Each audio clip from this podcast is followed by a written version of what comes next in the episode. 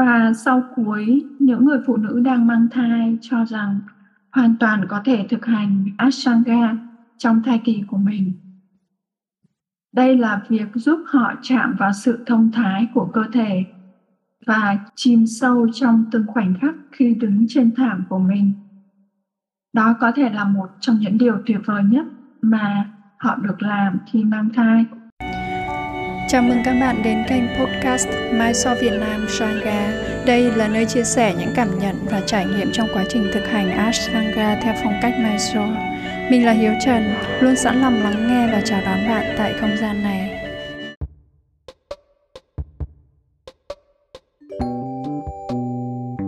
Chào các bạn ngày thứ bảy tươi sinh.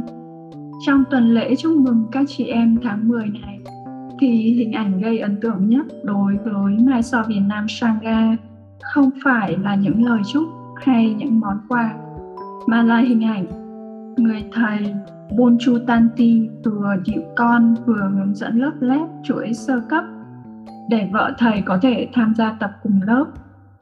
Vậy nên hôm nay Mai So Việt Nam Sangha sẽ nói về những quan sát và cảm nhận cá nhân đối với những người phụ nữ của chúng ta khi tập Ashtanga lúc họ mang bầu. Đây có lẽ là thời khắc thiêng liêng và đáng quý của người phụ nữ.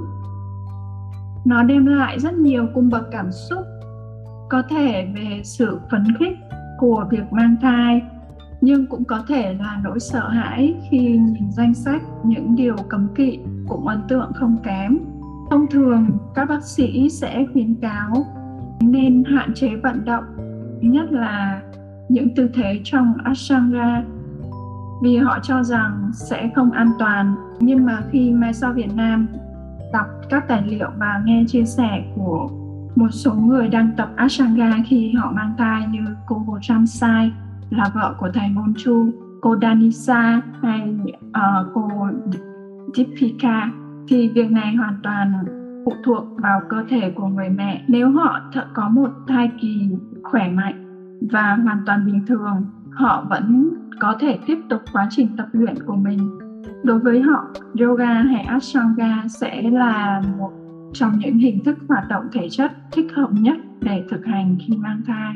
Đối với một số người khác, họ sẽ chia sẻ rằng phụ nữ mang thai bình thường, khỏe mạnh thì nên thực hành Ashtanga. Thực tế là không ai khác ngoài bạn, chính là người thực sự hiểu bạn đang cảm thấy như thế nào hoặc đang nhận thức đầy đủ về những nguy cơ nào bạn gặp phải trong thai kỳ. May sau Việt Nam Sangha xin đưa ra một vài thông tin cũng như những chia sẻ của những phụ nữ đã trải nghiệm tập Ashtanga khi họ mang thai. Đầu tiên, bạn nên hiểu rằng Ashtanga trong 3 tháng đầu của thai kỳ sẽ không làm tăng nguy cơ sảy thai. Nỗi sợ sảy thai là một trong những lý do lớn nhất mà phụ nữ kiêng tập trong 3 tháng đầu tiên.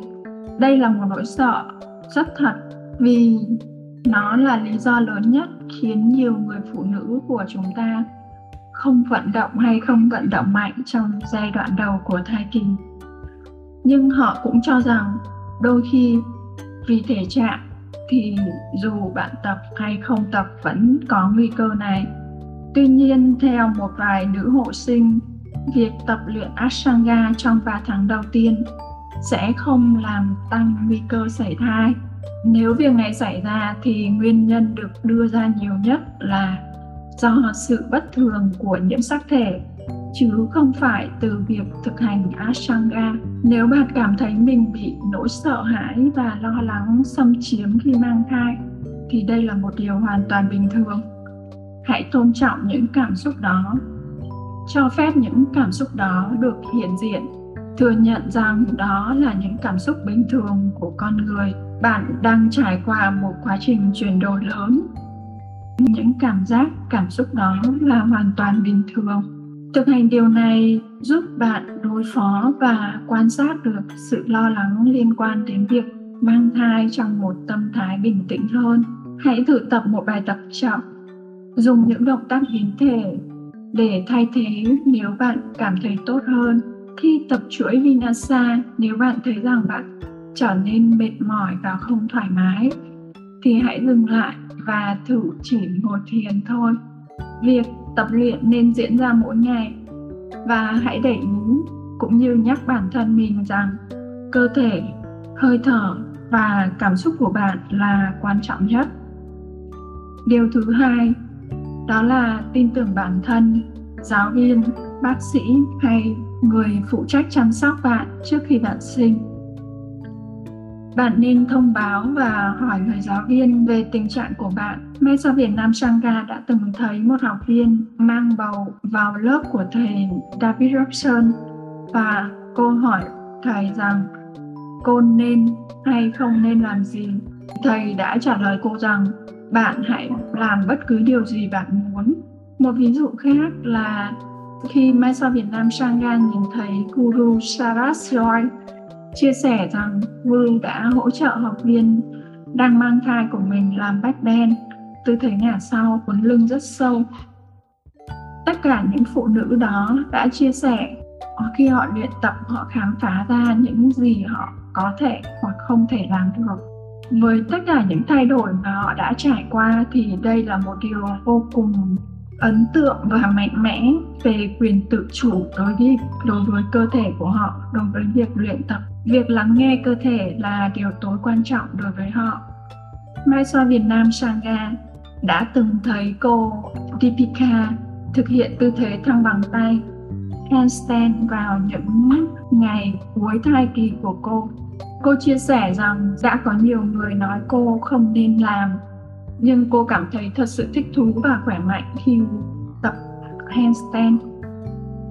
Chúng ta có rất nhiều trí tuệ trong cơ thể chúng ta và mang thai là thời điểm tuyệt vời để khai thác sự thông tuệ này. Tuy nhiên, với nhiều người phụ nữ, họ hay cho phép nỗi sợ làm mò đi bản chất trực giác của mình và họ thường nhận được lời khuyên tốt nhất từ nữ hộ sinh của họ là nếu cảm thấy khỏe, cảm thấy thoải mái thì hãy cứ tập. Họ cho rằng hãy luôn tin tưởng cơ thể sẽ cho bạn biết nếu như bạn cảm thấy không ổn và bạn sẽ dừng lại khi nhận ra điều đó. Giáo viên của bạn có thể đưa ra một số gợi ý như chỉ bám vào chân khi, vào các tư thế ngồi gập hoặc tách chân rộng hơn khi chào mặt trời và gập người về phía trước hoặc làm những biến thể.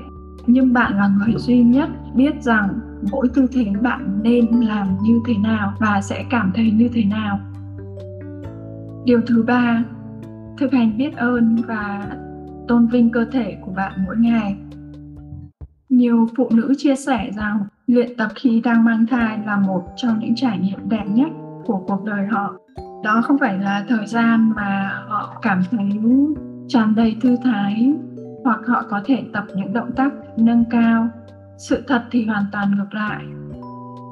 Việc họ cảm thấy tuyệt vời đó là chủ yếu về việc đề cao hoặc để ý được những cảm giác và tôn trọng cái cảm giác đó trong mỗi tư thế mà họ tập. Cơ thể họ đã thay đổi đáng kể so với trước khi mang thai, và việc học cách làm quen với điều này là một thử thách khó khăn hơn bất cứ tư thế nâng cao nào mà họ có thể nghĩ ra được. Việc mang thai đã thực sự giúp họ cảm nhận rõ hơn về cảm xúc, chứ không đơn thuần là việc luyện tập thực hiện được những tư thế nâng cao có một số ngày họ xuất hiện trên thảm của mình và chỉ lắc lư toàn bộ cơ thể trong cả một buổi tập. Nhưng họ vẫn cảm thấy rằng sức khỏe của họ dồi dào và tuyệt vời. Và cũng có những ngày khác thì họ không cảm thấy được như thế. Điều quan trọng đối với họ đó là nhận thức được cảm giác của mình. Họ để cơ thể là người dẫn đường cho mình. Một số ngày họ có thể chỉ tập chuỗi chào mặt trời hoặc đôi khi họ chỉ ngồi thiền ở trong lớp nai so và được bao quanh bởi năng lượng của tất cả các học viên khác. Họ hiểu rằng việc xuất hiện quan trọng hơn rất nhiều so với việc luyện tập. Trông sẽ như thế nào hoặc là làm được thì trông sẽ như thế nào? Điều thứ tư, nếu cảm thấy không ổn thì hãy dừng lại. Vì họ cho rằng họ không cần phải là một anh hùng ashtanga họ cảm thấy không ổn họ sẽ dừng lại làm việc hoàn toàn bình thường. Có nhiều người phụ nữ có những triệu chứng khó chịu như buồn nôn, chóng mặt hay cảm thấy không khỏe trong suốt thời gian mang thai thì họ hoàn toàn có lựa chọn là ngừng tập. Tuy nhiên nếu họ vẫn muốn thực hành một điều gì đó thì họ được khuyên nên ngồi hoặc ngồi thiền, ngồi thở hoặc đi bộ. Và sau cuối, những người phụ nữ đang mang thai cho rằng hoàn toàn có thể thực hành Ashtanga trong thai kỳ của mình. Đây là việc giúp họ chạm vào sự thông thái của cơ thể và chìm sâu trong từng khoảnh khắc khi đứng trên thảm của mình. Đó có thể là một trong những điều tuyệt vời nhất mà họ được làm khi mang thai. Mai do Việt Nam Sangha vừa tổng hợp một số thông tin chia sẻ của những người phụ nữ đã thực hành Ashtanga khi mang thai. Cho dù bạn lựa chọn tập hay không tập trong thai kỳ của mình, Mai do Việt Nam Sangha xin chúc bạn luôn có những trải nghiệm tuyệt vời. Cảm ơn các bạn đã lắng nghe chủ đề hôm nay. Nếu có bất cứ ý kiến phản hồi nào, đừng ngần ngại chia sẻ với mình theo đường dẫn bên dưới phần mô tả và đừng quên bấm theo dõi, follow, subscribe kênh của mình. Xin chào và hẹn gặp lại các bạn vào 9 giờ sáng thứ bảy tuần sau.